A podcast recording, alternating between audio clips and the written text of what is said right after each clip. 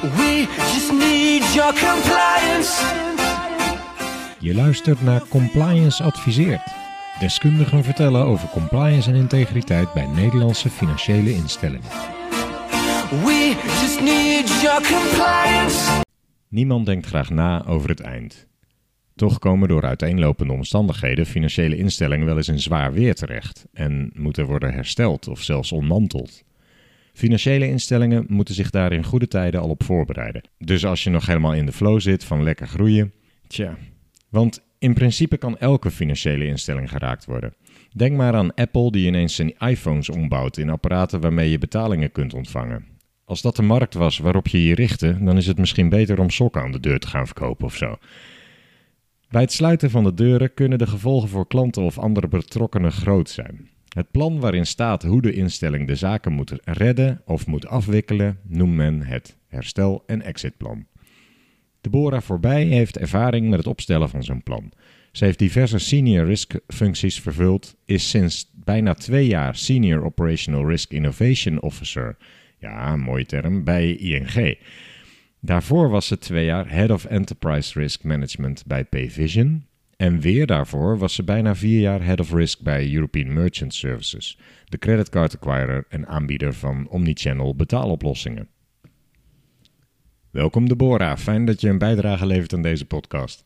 Dankjewel Erik, hartstikke leuk om uh, je weer te zien na twee jaar vanwege COVID natuurlijk. Hmm. Uh, en bedankt voor de uitnodiging. Ik heb er ontzettend veel zin in om uh, hier wat meer over te kunnen vertellen.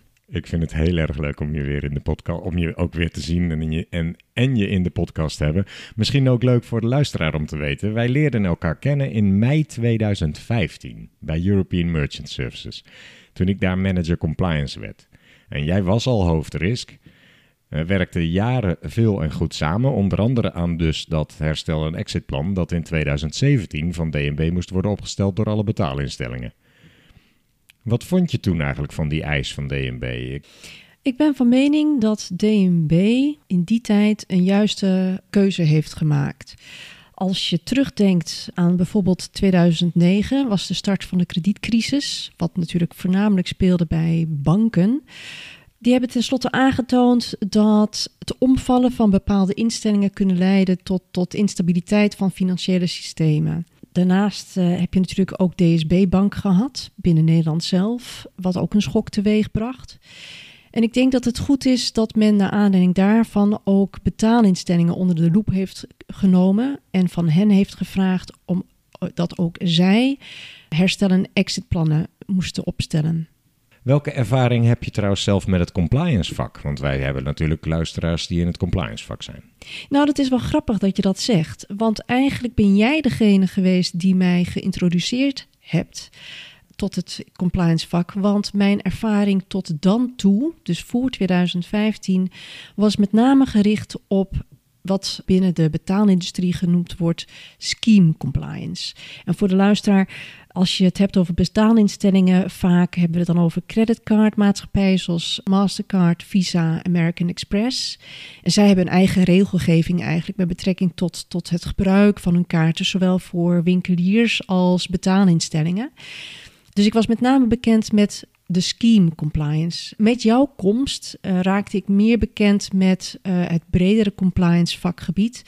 Dus inderdaad, know customer, transaction monitoring, anti-witwassen. Ja, dus eigenlijk sinds jouw komst uh, ben ik daar veel meer bekend mee geraakt. Dus dank daarvoor. ja, ja, dat vond je wel een verrijking. Ja, absoluut Erik. Ja, leuk, ik, leuk. ik vond het zelf heel erg, erg leuk om te weten. En het is natuurlijk, heeft enorm veel aandacht gekregen sinds die tijd. En natuurlijk daarvoor al. Maar Ja. met name vanwege schandalen, onder andere bij ING, is dat veel meer uh, in de publiciteit gekomen. En relevanter geworden lijkt Absoluut. het. Ja. Scheme compliance. Heel even voor de luisteraar die daar weinig mee te maken heeft gehad. Dat zijn eigenlijk de regels die Mastercard en Visa oplegt aan de acquirers en de issuers. De issuers zijn de kaartuitgevers, de acquirers de bedrijven die namens merchants betalingen voor ze ontvangen. En daar zitten een heleboel regels en voorwaarden en, en juridische, juridische... Zeker. Juist.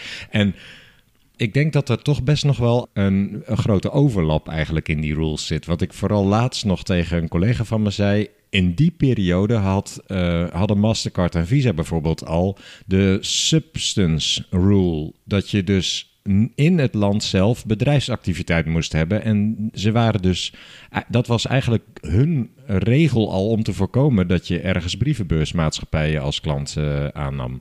Dat vond ik altijd wel bijzonder. Dat zij daar al best wel in vooruit liepen, voor mijn gevoel. Ja, zeker. Zij kon, maar zij concentreerden, en eigenlijk nog steeds wel, specifiek op het kaartgebruik. En dan uiteraard de wet en regelgeving Ja, en- in, in, in, in die landen met betrekking tot dat kaartgebruik. En vooral ter bescherming van hun eigen Van hun reputatie. eigen, en ja. niet zozeer. Ja, ja, Ja. ja. Oké. Klein, klein. Ik hoop dat er niet te veel mensen van card schemes luisteren nu. hè. Wat denk jij? Vast wel, maar dat, dat, dat geeft niet. Ik denk dat dat onderscheid er ook gewoon moet zijn. Is ook zo. Ja. Daar klein dingetje aan toevoegen. Ergens in hun rules staat ongetwijfeld. Je moet ook aan alle wet en regelgeving voldoen. Absoluut. Dus, dus Ja, het is zeker. niet strijdig. Bij wie ligt de verantwoordelijkheid voor het opstellen van het herstel- en exitplan eigenlijk? En waarom? Nou, de uiteindelijke verantwoordelijkheid voor het opstellen, het zij laten opstellen van een herstel- en exitplan, ligt bij de directie. Eh, het is echt een, een top-down exercitie in dat opzicht. Eh, ik kan als riskmanager van de daken schreeuwen dat het belangrijk is, maar als je de, directie niet mee hebt, zul je in praktijk zien dat het ja, niet gedragen wordt binnen de organisatie. Dus de uiteindelijke verantwoordelijkheid ligt bij de directie dat zij een herstel- en exitplan willen hebben, dat ze het ook serieus nemen, dat ze het controleren, dat ze het aftekenen en dat ze het uiteraard ook monitoren en indien nodig het ook gaan toepassen. Ja. Nou zei ik in mijn intro al kort iets over eh, wat een herstel- en exitplan eh, ongeveer is. Maar kun je daar iets meer over vertellen misschien?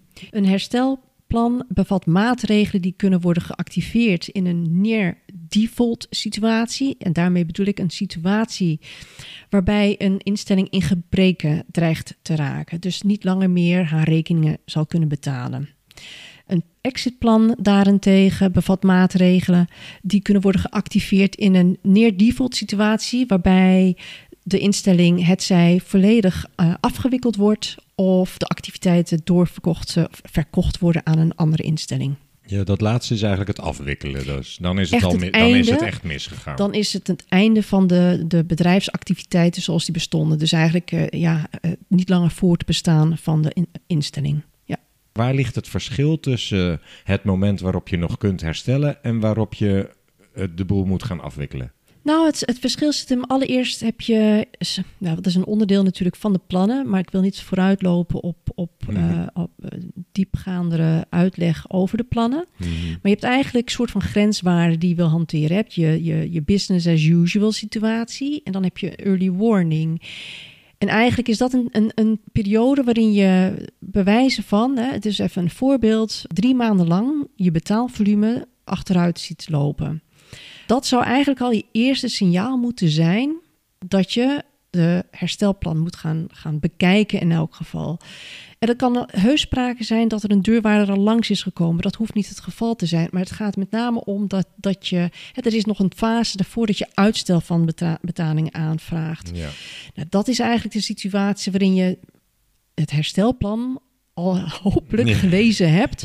Ja, want je wil misschien al wel in werking gesteld. ja, precies. Want eigenlijk zou je eh, bij een uitstel van betaling, surseance, eh, ja, dan ben je eigenlijk al in je herstelplan. Maar daarvoor dus, daar dient een herstelplan voor, dat je hopelijk al grenswaarden hebt bepaald voor jezelf, aan de hand waarvan je kunt zeggen, ik, ik dreig naar die situatie toe te gaan. Welke maatregelen moet ik nu al gaan nemen om dat te voorkomen? Juist, oké. nou, daar gaan we dus straks nog wel Ja. iets uitgebreider op in. Ik dacht, misschien is er een simpel antwoord. Dat is er niet. We gaan straks wat uitgebreider in op die eh, situaties. Wat is het belangrijkste doel? Je zei net al iets over het systeem, het financiële systeem. Hoe, hoe werkt dat dan precies? Nou, eigenlijk het concrete doel van een herstelplan is, is het terugkeren naar de business as usual. Dus je dreigt En wat moet ik verstaan onder business as usual dan? Nou, eigenlijk wat ik al als voorbeeld gebruikte. Stel, je betalingsvolume eh, loopt al drie maanden achtereen eh, achteruit. Eh, dan hoop je eigenlijk naar een situatie toe te gaan voor die drie maanden. Dus dat je je betaalvolume in elk geval gelijk blijft en dat je ook weer winstgevend wordt. Ja. Het is ook echt iets financieels, dit. Absoluut. Ja, het gaat erom dat je weer herstelt. En wat is dan het doel van het exitplan? Het exitplan is eigenlijk bedoeld dat je zorgvuldig en gecontroleerd kunt afwikkelen.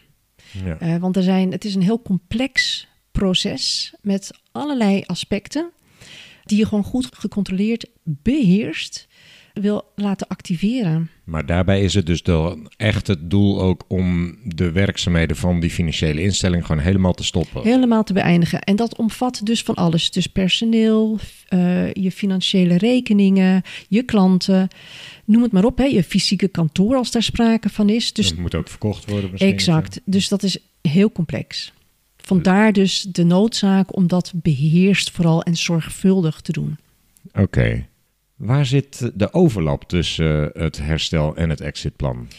In zowel het herstel en het exitplan zit er een overlap in, in dat je in beide plannen inzicht wil gaan krijgen in welke mogelijkheden je hebt om te kunnen herstellen. Dus er zijn diverse scenario's. En dat geldt ook voor een exitplan. Ga je ook kijken naar welke mogelijkheden je hebt om goed en zorgvuldig te kunnen afwikkelen. Een tweede punt, wat een, een, een overlap is tussen beide plannen, is dat je ook kijkt naar eventuele ja, eh, ehm, belemmeringen daarin. Hè? Welke risico's heb je? Welke mitigerende maatregelen moet je daarin nemen? En dat geldt ook voor zowel een herstel als een exitplan. Oké. En de signalen die je als instelling moet zien om te beseffen dat het niet goed gaat, zijn dat, is dat ook een overeenkomst? Ja, Of is dat... Absoluut. Hè? Dus, dus de indicatoren eigenlijk, de, Ja. de performance-indicatoren, zijn ook bij beide in principe gelijk. In zoverre dat je voor zowel een herstel als een exitplan je business as usual indicatoren hebt. Dan de early warning signals. En natuurlijk wanneer je een recovery ingaat. En als dat helaas niet Een recovery is hetzelfde als herstel, denk ja, ik. exact, ja, ja, sorry. Herstelmaatregelen. En uiteraard hoop je terug te kunnen keren. Als dat echter echt niet meer mogelijk is, dan heb je ook inderdaad weer indicatoren waarin je een exitplan moet gaan initiëren. Wat gaat er nou werkelijk mis als een instelling niet over zo'n plan bes- beschikt? Want het gaat toch doorgaans gewoon lekker goed. Nou, het, het punt is met name dat je voorbereid bent. En dat het niet als een verrassing komt. Eh, je kunt je voorstellen dat als je dit soort plannen niet klaar hebt liggen en je plotseling in een herstelsituatie komt, als je op dat moment nog moet gaan nadenken over welke acties je moet gaan ondernemen, welke personen waarvoor verantwoordelijk zijn, dan kun je nog wel eens te laat zijn. Hè? En, dan, en in plaats van te herstellen, kun je misschien wel sneller in een exit-scenario terechtkomen, omdat je simpelweg nog niet nagedacht hebt over welke stappen te ondernemen. Merk je nou in de, in de praktijk dat bestuur wel gemotiveerd is om dat herstelplan te bedenken, maar niet het exitplan? Want dat laatste is niet echt meer in je eigen belang, toch? Nee, dat klopt. Als ik heel eerlijk ben, merk je dat, dat, dat eh, directie vaak inderdaad dit soort eh, eh, verplichtingen. Ja, in eerste instantie dat ze denken: oh, is dat nou nodig? Omdat iedereen natuurlijk hoopt dat het goed gaat met hun instelling. Ik weet dat jij bijvoorbeeld ja, duidelijk hebt kunnen overtuigen bij de directie destijds dat dit wel degelijk nuttig is. En ik heb gemerkt dat als je eenmaal de uitleg doet, eh, dat mensen wel degelijk begrip beginnen te krijgen van het nut van deze herstel- en exitplannen. Nou, even ter relativering. Ik had wel ook een beetje de win mee omdat DNB er brieven over schreef natuurlijk. Dat helpt Maar- altijd. ja, dankjewel. Hoe vaak komt het eigenlijk voor dat financiële instellingen in zwaar weer komen en het herstel- en exitplan in werking stellen? Kijk, van exits, dat komt vaak wel in de publiciteit. Maar komt het ook vaak voor, denk je, dat ze herstelplannen al moeten activeren? Hele goede vraag. We hebben het nu specifiek over eh, financiële instellingen. Ja. Doorgaans staan financiële instellingen onder toezicht. Ja. Maakt dus ook dat ze moeten voldoen aan allerlei verplichtingen, waaronder rapportages aan de toezichthouder. Dus die kijkt eigenlijk ook wel mee. En eh, als je het over niet-financiële instellingen hebt, ja, dan zou ik zeggen dat die kans groter daar is. Maar terugkomt op de vraag, bij financiële instellingen eh, merk je dat er meer concurrentie is in de sector. Eh, dus ik denk dat er wel degelijk eh, goed gekeken wordt. Ik denk overigens dat in de afgelopen twee jaar hè, met COVID heeft heel erg in het belang gewerkt van financiële instellingen, met name betaalinstellingen. Want Ja. mensen hebben meer online moeten kopen. Dus ik denk dat dat eigenlijk geen windeieren heeft gelegd voor betaalinstellingen specifiek. Terugkomend op de vraag, denk ik dat het zo nu en dan wel eens gebeurt, maar lang niet zo vaak als, als niet-financiële instellingen. Omdat er ook veel meer controle op is, Ja. bedoel je? Ja, absoluut. Heb je zelf wel eens meegemaakt dat je het herstel- of exitplan in werking moest stellen? Dat kun je van twee kanten bekijken. Ik ben niet eerder betrokken geweest, gek genoeg als je nagaat dat ik bij Pvision heb gewerkt, dat het herstel en of exitplan geïnitieerd moest worden. Het dus bij een instelling zelf.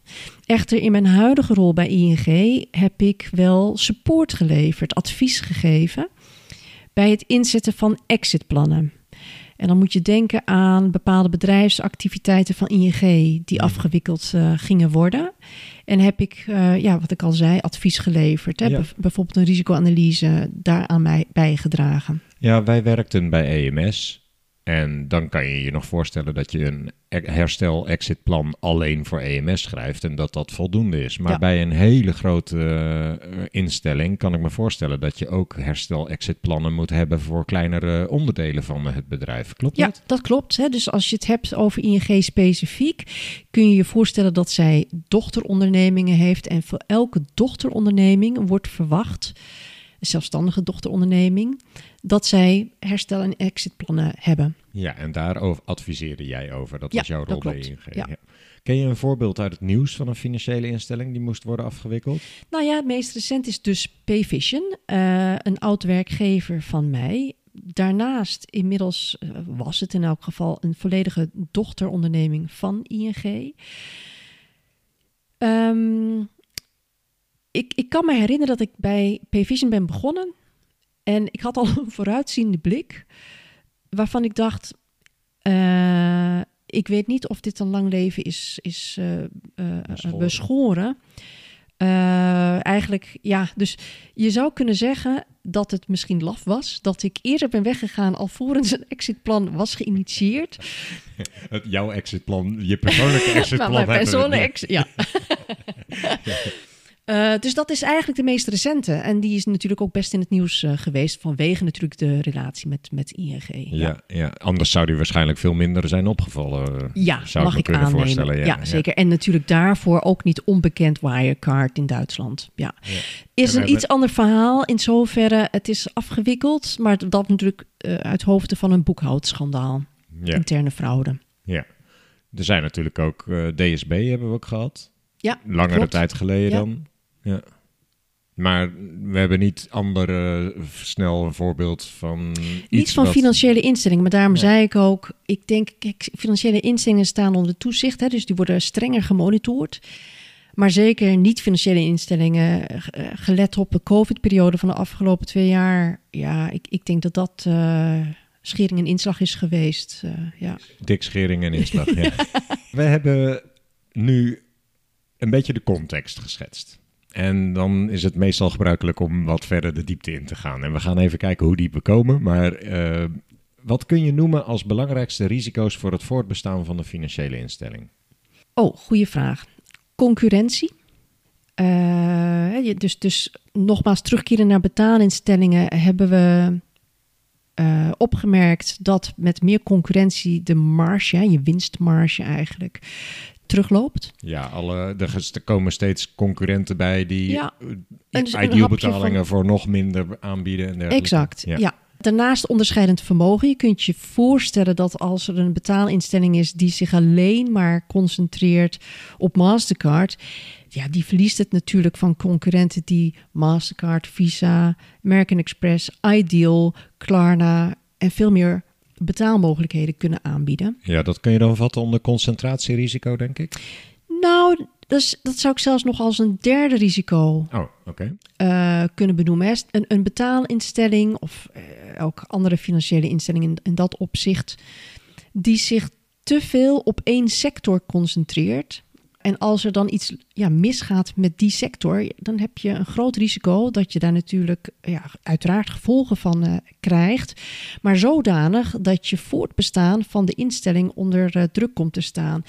een voorbeeld? Ja, ja. Oh, ja. precies. Kwam net. Ja. Als ik kijk naar mijn eigen ervaringen, dan had een van de grotere betaalinstellingen waar ik voor heb, heb eh, gewerkt, een grote concentratie aan luchtvaartmaatschappijen.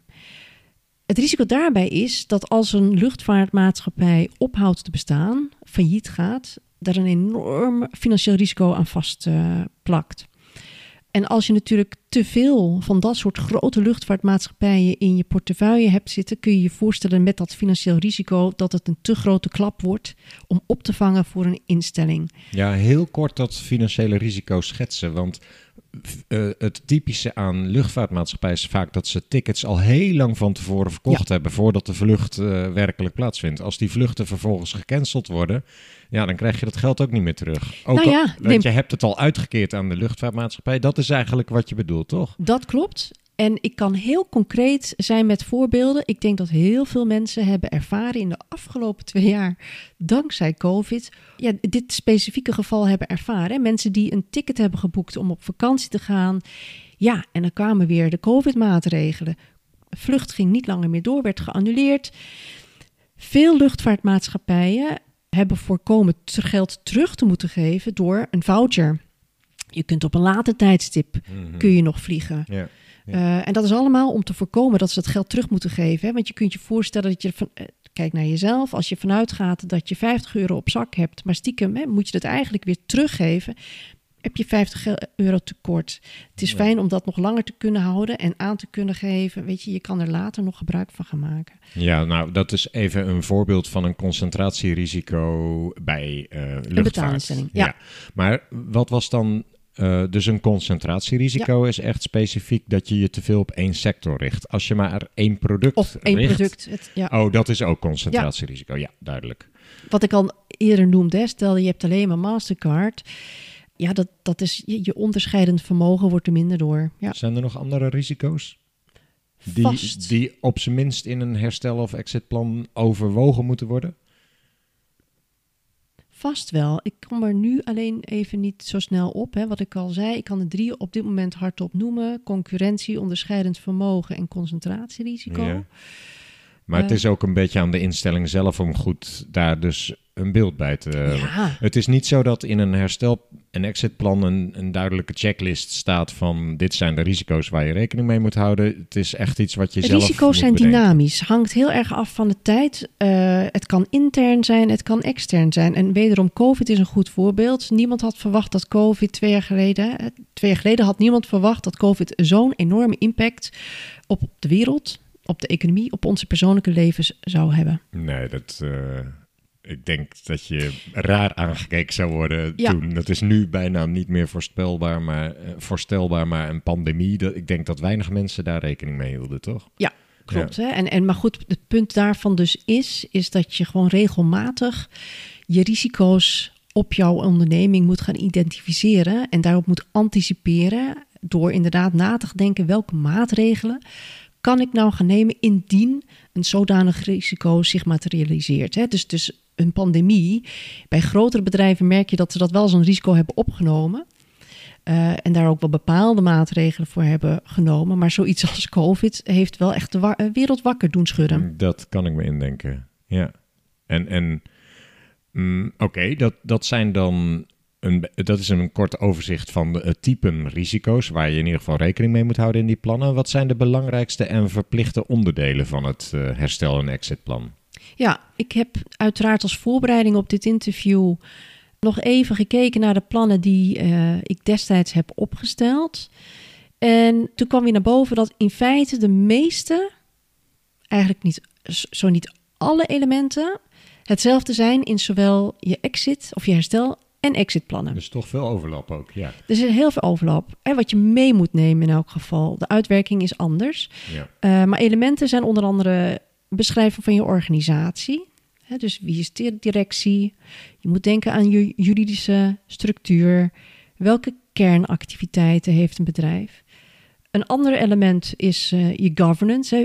Wie doet nu wat? Wie is waarvoor verantwoordelijk. En ga je in de beschrijving van het bedrijf ook al in op wat is nou die business as usual? Waar verdienen we nou? Wat is ons verdienmodel nou eigenlijk? Dat is eigenlijk een ander element. Oké, dat is meer eh, een generieke beschrijving van, van je bedrijf. Wat doet je bedrijf? Ja. Wat is je verdienmodel? Eh, wat is je juridische structuur, organisatiestructuur? Mhm. Tweede element eh, is dus governance. Hè. Wie is verantwoordelijk voor wat? Mhm. Met name ook wie is er verantwoordelijk voor de uitvoer van de plannen. als het erop aankomt. Eh, derde element is, eh, nou, terug, hier komt het dan de performance indicatoren. Juist. Dus daar ga je inderdaad waarden aangeven van je business as usual. Maar ook grenswaarden. Wanneer eh, zie je een early warning? Wanneer zie je dat bijvoorbeeld eh, eh, drie maanden lang je betaalvolume terugloopt? Dat is een early warning. Na de drie maanden, als je betaalvolume nog steeds terugloopt, heb je misschien een herstelfase. Dan moet je je herstelplan gaan activeren. Stel dat die fase zes maanden duurt. Als je na zes maanden nog steeds geen herstel ziet, wellicht moet je gaan nadenken om je exitplan te gaan activeren. Maar dan heb je dus al wel geprobeerd enkele acties te ondernemen om te herstellen, maar die hebben gefaald. Ja, dat klopt. Dat klopt. En daar dient dat herstelplan dus ook toe. Om, eh, althans, de, de performance indicatoren, waar je dus met die grenswaarden aan kunt geven. Oké, vanaf dit moment ga ik een andere fase in. Dan spelen er allerlei maatregelen die je dan wil gaan activeren. Eh, en als die niet werken, merk je dat als je bepaalde grenswaarden hebt ingevuld, als die het dus niet halen, weer aanvullende maatregelen moeten worden genomen. Ja, ook die bedenk je vooraf al dus. Ja, ja zeker. Oké. Ehm, ja, ja. Ja, want was ik was. niet klaar, ja? Nee, nee, nee. Ik, ik doe heel even een, een, een korte herhaling. Hè. Dus de eerste element is een organisatiebeschrijving. Tweede element is eh, je governance, je rollen en verantwoordelijkheden. Je derde, performance indicatoren. Vierde is eh, eigenlijk het opstellen van scenario's. Dus hè, eh, je stelde net al de vraag: eh, wat zijn nou e- eigenlijk risico's voor het voortbestaan van het bedrijf? Nou, ga daar nou inderdaad scenario's voor schrijven. eh, waarbij je rekening en voorbeelden neemt van eh, intern risico. Bijvoorbeeld dat je je pricingmodel is niet op orde. Maar ook een extern risico. Bijvoorbeeld als er een financiële crisis zich aandoet. Eh, en een vijfde element is, eh, is je herstelstrategie zelf met bepaalde vaste elementen daarin. Juist. Oké, dat, dat, is het he- dat is eigenlijk de inhoudsopgave Ja. van een herstel en Ja, en daarvan zei ik dus ook dat die grotendeels, zo niet alles overeenkomt met een exitplan. Met als enig verschil dat je bij een exitplan, bij het element van het opstellen van performance indicatoren, dus ook grenswaarden gaat opstellen wanneer initieer ik nou het exitplan. Ja. Ik, op dit moment zit ik even te denken aan onze luisteraar. Compliance professionals die vooral met integriteit Ja. en soft controls, die denken, ja, dit wordt wel een beetje saai misschien. eh. toch denk ik dat het goed is om te, ja, het is ook vooral een risk en finance Ja. feestje, hè, dit, om dit, om hier goed over na te denken. Dit is, eh, of hoe zie jij dat? Wat is, we hebben het al kort gehad over de rol van compliance hierin. Vind je dat compliance dit moet kunnen ook? Nou, ik denk dat het afhangt van de organisatie uiteraard. Eh, ik mag hopen dat zeker bij financiële instellingen er altijd een compliance officer aanwezig is. Maar een van de rollen van een compliance officer is natuurlijk te screenen qua wet en regelgeving. Nou ja, goed, zoals jij dat ook al hebt ervaren bij, bij EMS. Jij hebt destijds gezien dat dit een vereiste is vanuit DNB om het, eh, om het, het schrijven van een herstel- en exitplannen. Eh, dat, dat als allereerst, hè, dus een signaalfunctie in dat opzicht. Maar er ook dus eh, ervoor te zorgen dat dit ook daadwerkelijk uitgevoerd gaat worden. Ja. En de communicatie richting eh, DNB. Maar dan toegegeven, de daadwerkelijke het opstellen van deze plannen ja, hangt van de organisatie af. Als er geen risk officer is, eh, dan zal het toch ook weer bij de compliance officer kunnen liggen. Maar uiteraard in samenwerking met iemand van finance, die tenslotte de financiële performance indicatoren moet gaan bepalen. Ja, ja. ja, want die indicatoren zijn wel eh, voornamelijk financieel van aard. Absoluut, ja. ja, ja, ja. En hoe houdt een financiële instelling dan vervolgens in de gaten of het nog goed gaat met de organisatie? Misschien is dat ook dus een finance feestje. Hoofdzakelijk wel, Ja. klopt. En dan finance en natuurlijk directie. Hè. Directie is natuurlijk ook een belangrijk onderdeel. Zij vormen ook een belangrijke rol in de herstel- en. Wat ik al in het begin van het uh, gesprek zei, uiteindelijk hebben zij de eindverantwoordelijkheid. Dus zij moeten wel achter staan. Zij moeten natuurlijk ook de, de indicatoren doornemen. Zien zij dat ook zo? Uh, en uiteindelijk ook goedkeuren. Terugkomend op jouw vraag. Ik mag hopen dat een financiële instelling uiteraard regelmatig rapportages heeft. Financiële rapportages met name, maar ook performance, hè, qua betaalvolume bijvoorbeeld. Aan de hand daarvan monitor je. Veel financiële instellingen zullen die rapportages al maken. Dus ja, voor zichzelf. Wat is dan de toegevoegde waarde nog van dat herstel- en exitplan? Dat je ook echt besef hebt van dit zijn de indicatoren van dat het echt misgaat. In Nou, plaats van dat ook- je alleen maar zit te kijken naar je rapportages. Ja, je kan hem omdraaien. Ik, tenminste, ik, ik, denk dat ik het op die manier jouw vraag begrijp. Je business as usual is natuurlijk al het, het monitoren van je, van je performance. En eh, nou ja, goed, hè, afgezien van, van de, de, de vaste financiële indicatoren, eh, kun je het ook hebben over personeelverloop, eh, je betaalvolume, wat ik al noemde. Dus dat zou al onderdeel moet, moeten zijn van je business as usual. Waar een herstel, en helaas wordt dat nooit geïnitieerd, een exitplan eh, relevant zijn, is als je tijdens je business as usual monitoring, rapportages op den, duur, op den duur ziet dat je winstmarges teruglopen, dat je winstgevendheid dus terugloopt en dat voor een aantal maanden lang, dan zou je terug moeten gaan grijpen naar je herstelplan van oké, waar moeten we nu rekening mee gaan houden? Het is namelijk ook niet zo dat het per se vaststaat. Hè? De, de, de indicatoren of de grenswaarden die je destijds hebt meegegeven zijn een mooie handvatten. Uh, maar het is met name dat je hier bij jezelf nagaat: oké, nu moet ik gaan nadenken over welke maatregelen te nemen om terug te kunnen keren naar de situatie voordat mijn, mijn betaalvolume bijvoorbeeld Precies. terugliep. Ja, maar leuk dat je dat dan allemaal op papier zet en dat kost weer een hoop tijd en zo. Eh, hoe kun je de effectiviteit van je plan dan meten? Want je bent niet echt in die situatie. Nee, en dat is een hele goede vraag. Ik denk ook niet dat dat mogelijk is. Je kan de effectiviteit van een herstel en exitplan niet gaan meten. Je kunt niet een, een, een, een, soort van testfase uitvoeren in dat opzicht.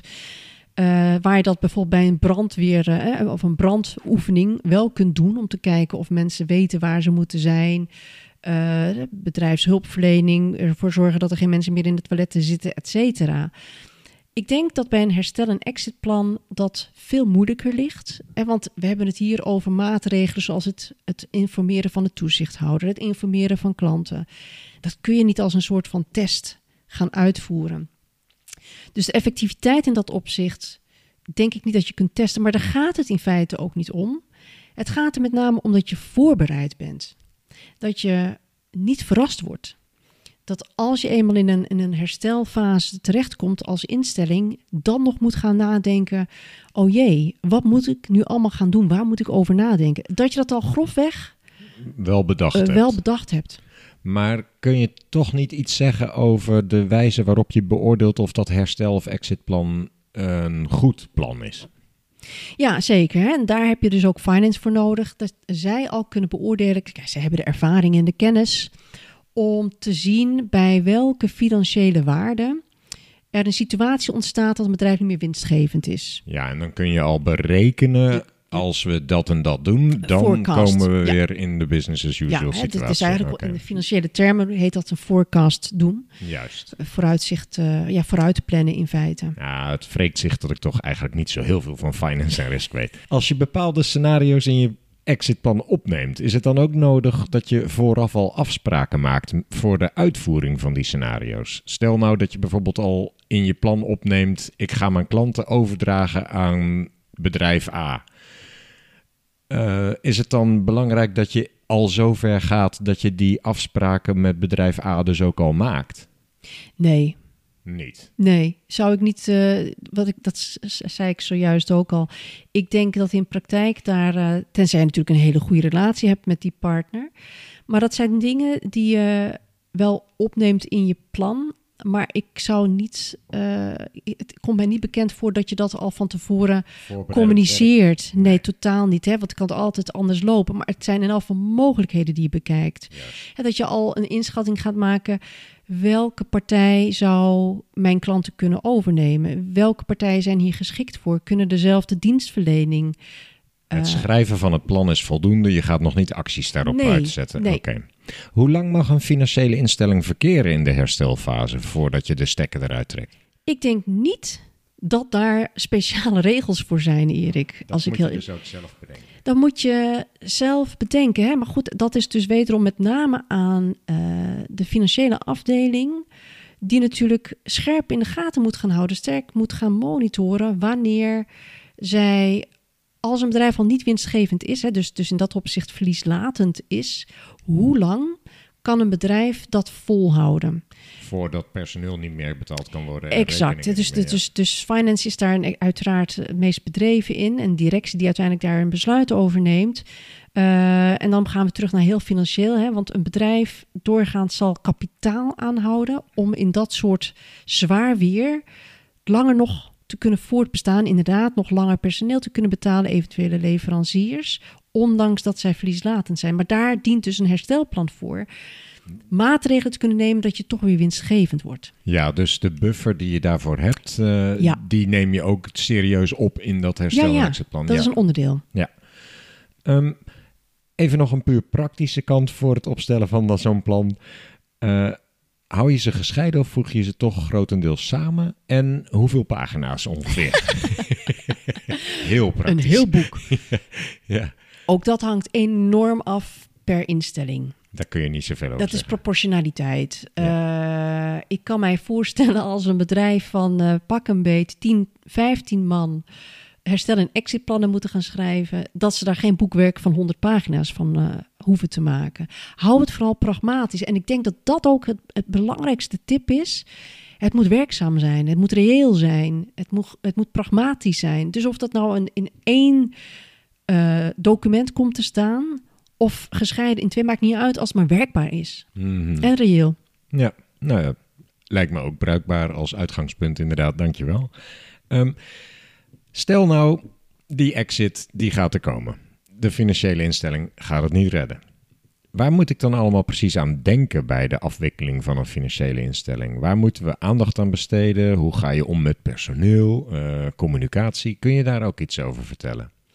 Ja, zeker. Ehm, ik denk dat het moment dat een instelling het besluit neemt om af te wikkelen, het heel belangrijk is, eh, hoofdzakelijk om eh, geheimhouding. Klinkt heel gek, maar wat je natuurlijk niet wil, is dat als de directie eh, dat besluit heeft genomen, dat iedereen wegholt.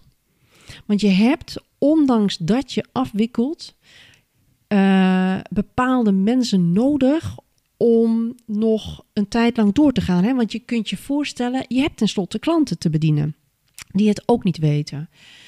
Die moet, daar moet je zorgvuldig mee omgaan. Je moet goed communiceren richting klanten dat, nou ja, goed, helaas de dienstverlening niet meer langer verzorgd kan worden.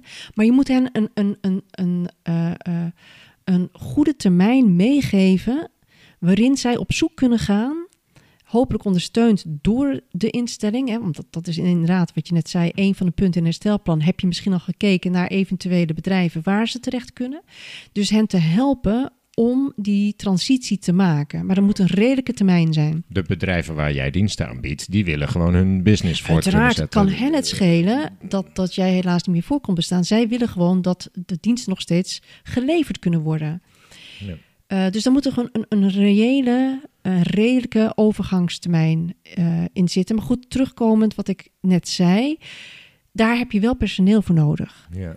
En een van de risico's is dat mensen gewoon massaal weghollen. Op zoek gaan uiteraard naar een andere werkgever. Dus het is van belang dat je ook vaststelt wie echt nog noodzakelijk is voor ja, de laatste De paar... afwikkeling. De, de afwikkeling. Hou je je personeel niet ook een beetje voor de gek dan als je nog niks zegt? Nee, want je wil ook geen onrust zaaien. De, de, dit is ook een zorgvuldig proces behoeft? Je moet goed gaan nadenken, want je wil eerst zelf goed voor ogen hebben welke stappen te ondernemen. Hè? Want het is een zodanig complex proces.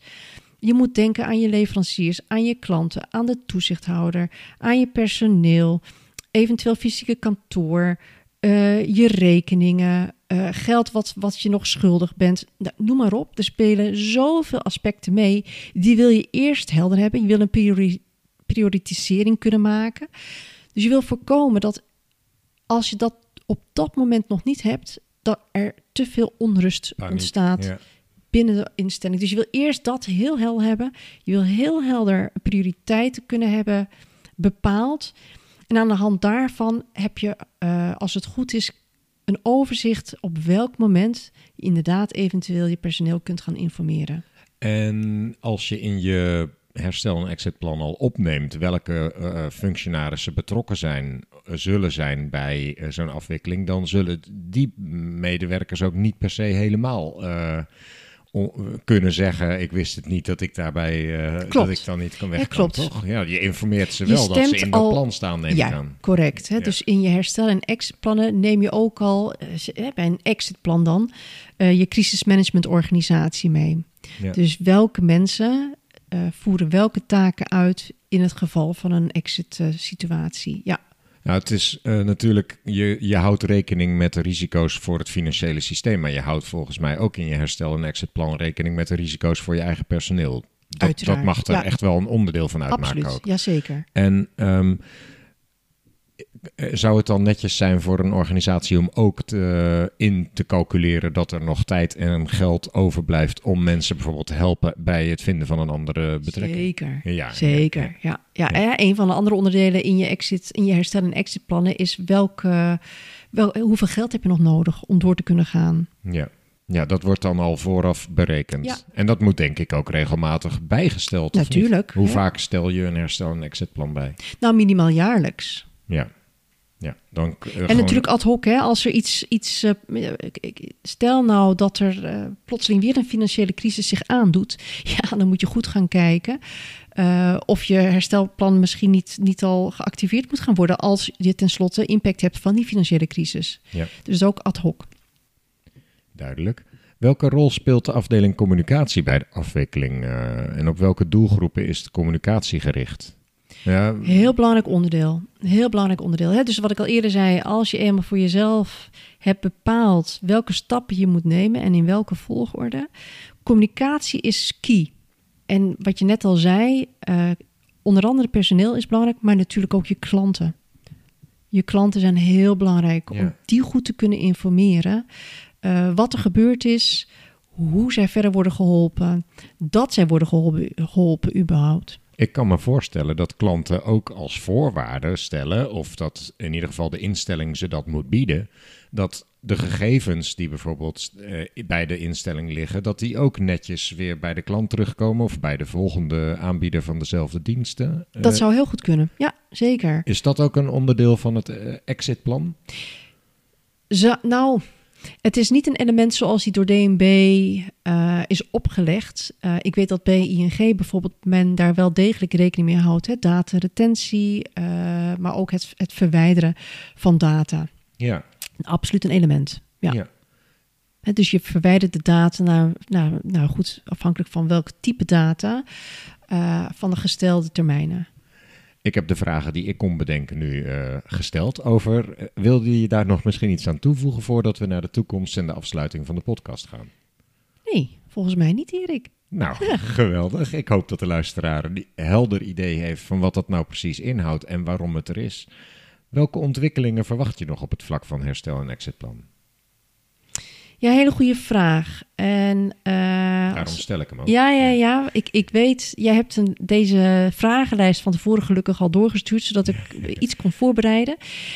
Maar ik moet je ja, het antwoord eigenlijk schuldig blijven. Eh, ik, ik, ik denk niet dat er per se een ontwikkeling plaatsvindt op de herstel- en exitplannen zelf. Ik denk dat het met name gewoon good practice is dat ze er zijn. Eh, en het is aan elke instelling zelf om te bepalen natuurlijk eh, hoe ze het gebruiken. Maar goed, dat het absolute eh, toegevoegde waarde heeft, is in praktijk gebleken. Mhm. En als je nu denkt aan de huidige situatie, de financiële situatie in Nederland, zijn er instellingen waarvan jij denkt, die zullen het nu dus wel moeilijk hebben? Ja, eh, maar dat is niet per se financiële instelling. Ik denk dat betaalinstellingen met name natuurlijk geen... COVID heeft hen geen windeieren gelegd, wat ik al eens eerder zei. Eh, overige financiële instellingen... Ja, je hebt natuurlijk ook de dreiging van fintech, hè? Eh, dus de traditionele banken zullen ook hun positie, dat merk je ook aan alles, re- rente die, die betaald moet worden over spaarrekeningen. Dus men moet op zoek gaan naar nieuwe strategieën, eh, nieuwe dienstverlening, nieuwe producten. Ja, je moet wel blijven innoveren. Je moet blijven innoveren. Ja. ja, op zich natuurlijk logisch. Vind je dat daar ook een rol voor compliance ligt om daar dan een bedrijf op te wijzen? Eh, ik weet niet of het aan compliance is om een bedrijf erop te wijzen. Ik denk wel degelijk dat compliance een rol speelt bij natuurlijk het, het, aan, het, het aanboren van nieuwe producten. Eh, waarbij natuurlijk allerlei compliance vereisten kunnen gaan spelen. Ik denk aan de product approval en review procedure. Maar ook natuurlijk gewoon know your customer. Eh, je hebt natuurlijk Om ook dat proces efficiënt te houden. ja, zeker. Ja. Eh, cryptocurrencies, best wel veel financiële instellingen bekijken nu of ze cryptocurrency kunnen bedienen. Nou, dat is natuurlijk ook een rol weggelegd voor compliance. Ja. Nou ja, normaal gesproken wordt natuurlijk van compliance vaak gezegd... het is eigenlijk alleen maar een kostenpost. Wat Zonde. niet heel genuanceerd is. Maar ehm, vind je dat compliance zich ook bij de ehm, adviezen die ze geven... rekenschap zouden moeten geven van de kosten die de adviezen met zich meebrengen? Eh, Ik kan me bijvoorbeeld voorstellen dat 100% compliant of 100% je klant helemaal van binnen en buiten kennen, dat brengt meer kosten met zich mee dan gewoon precies daar ophouden waar het nodig is. ja, eh goede vraag. Ehm, ik denk wel dat naar aanleiding van alle, nee, het zijn niet per se schandalen, hè, maar, maar, maar boetes die zijn uitgegeven, men misschien wat, wat disproportioneel heel veel compliance officers nu hebben eh, ingeschakeld om een zodanig risico weer te voorkomen. Ik denk dat het handiger is om het eh, pragmatischer te houden. Alleen het punt is, Erik, ik- ik- mijn, ex- mijn expertise ligt niet per se in compliance. Nee. Ik zou ook niet kunnen adviseren hoe het dan wel. Ja, risk-based is natuurlijk een, een, een veelgehoorde term. Eh, je kan je ook bedenken dat met artificial intelligence, maar dat komt ook met de nodige risico's natuurlijk, maar automatisering eh, in zijn algemeenheid. Ja, ik vind het een, een, een lastige Ja. vraag. Nou ja, je zou natuurlijk zelfs kunnen zeggen, je zou het kunnen omdraaien. Je zegt net, om risico's te voorkomen, neemt men juist meer compliance mensen aan. Dus kennelijk zijn die compliance mensen nodig om risico's te voorkomen, om defaults te voorkomen. Ja, Ja. Nou, dat is dan toch wel weer iets moois voor compliance professionals, denk kunnen we leuk mee afsluiten. Aanhakend op de titel van deze podcast. Heb jij nog een advies voor onze luisteraars? En dat hoeft niet per se over eh, faillissementen te gaan.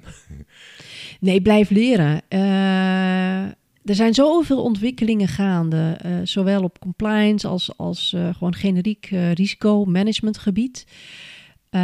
Waarom zeg ik dit? Ik heb onlangs ben ik ook weer een cursus gestart, maar ik merk gewoon de, de ontwikkelingen gaan zo snel tegenwoordig, met name de technologische ontwikkelingen. Het is goed om je daarin te blijven verdiepen, natuurlijk afhankelijk van waar je interesse ligt. Maar ik denk dat er echt een enorm grote rol speelt voor compliance en risicomanagement in het algemeen. Eh, maar ja, borduur daarop voort en, en lees je in, eh, ja, doe kennis op, eh, want onze rol zal alleen maar groter worden. Hartelijk dank. Mijn kennis over dit onderwerp was toch wel weer een beetje weggezakt, moet ik eerlijk zeggen. Dus ik vond het heel aangenaam om je weer te spreken en om dit onderwerp samen weer voor de geest te halen. Voor de luisteraar zou ik nog willen zeggen, ik zag onlangs dat op Spotify er een mogelijkheid toegevoegd is om waarderingen aan podcasts te geven in de vorm van sterren. Vier sterren is dat je het best aardig vindt en vijf is dat je het heel goed vindt. Dus daar wil ik je graag ook even op wijzen. Als luisteraar zouden we het erg waarderen van jullie als, eh, als eh, meer mensen onze podcast kunnen vinden door de goede waardering voor de podcast. Dankjewel Deborah En heel veel succes in je werk verder. Dankjewel Erik, superleuk om je weer gesproken te hebben en hierover te mogen praten. Compliance. We just need your compliance. Je luistert naar Compliance Adviseert. Deskundigen vertellen over compliance en integriteit bij Nederlandse financiële instellingen. We just need your compliance.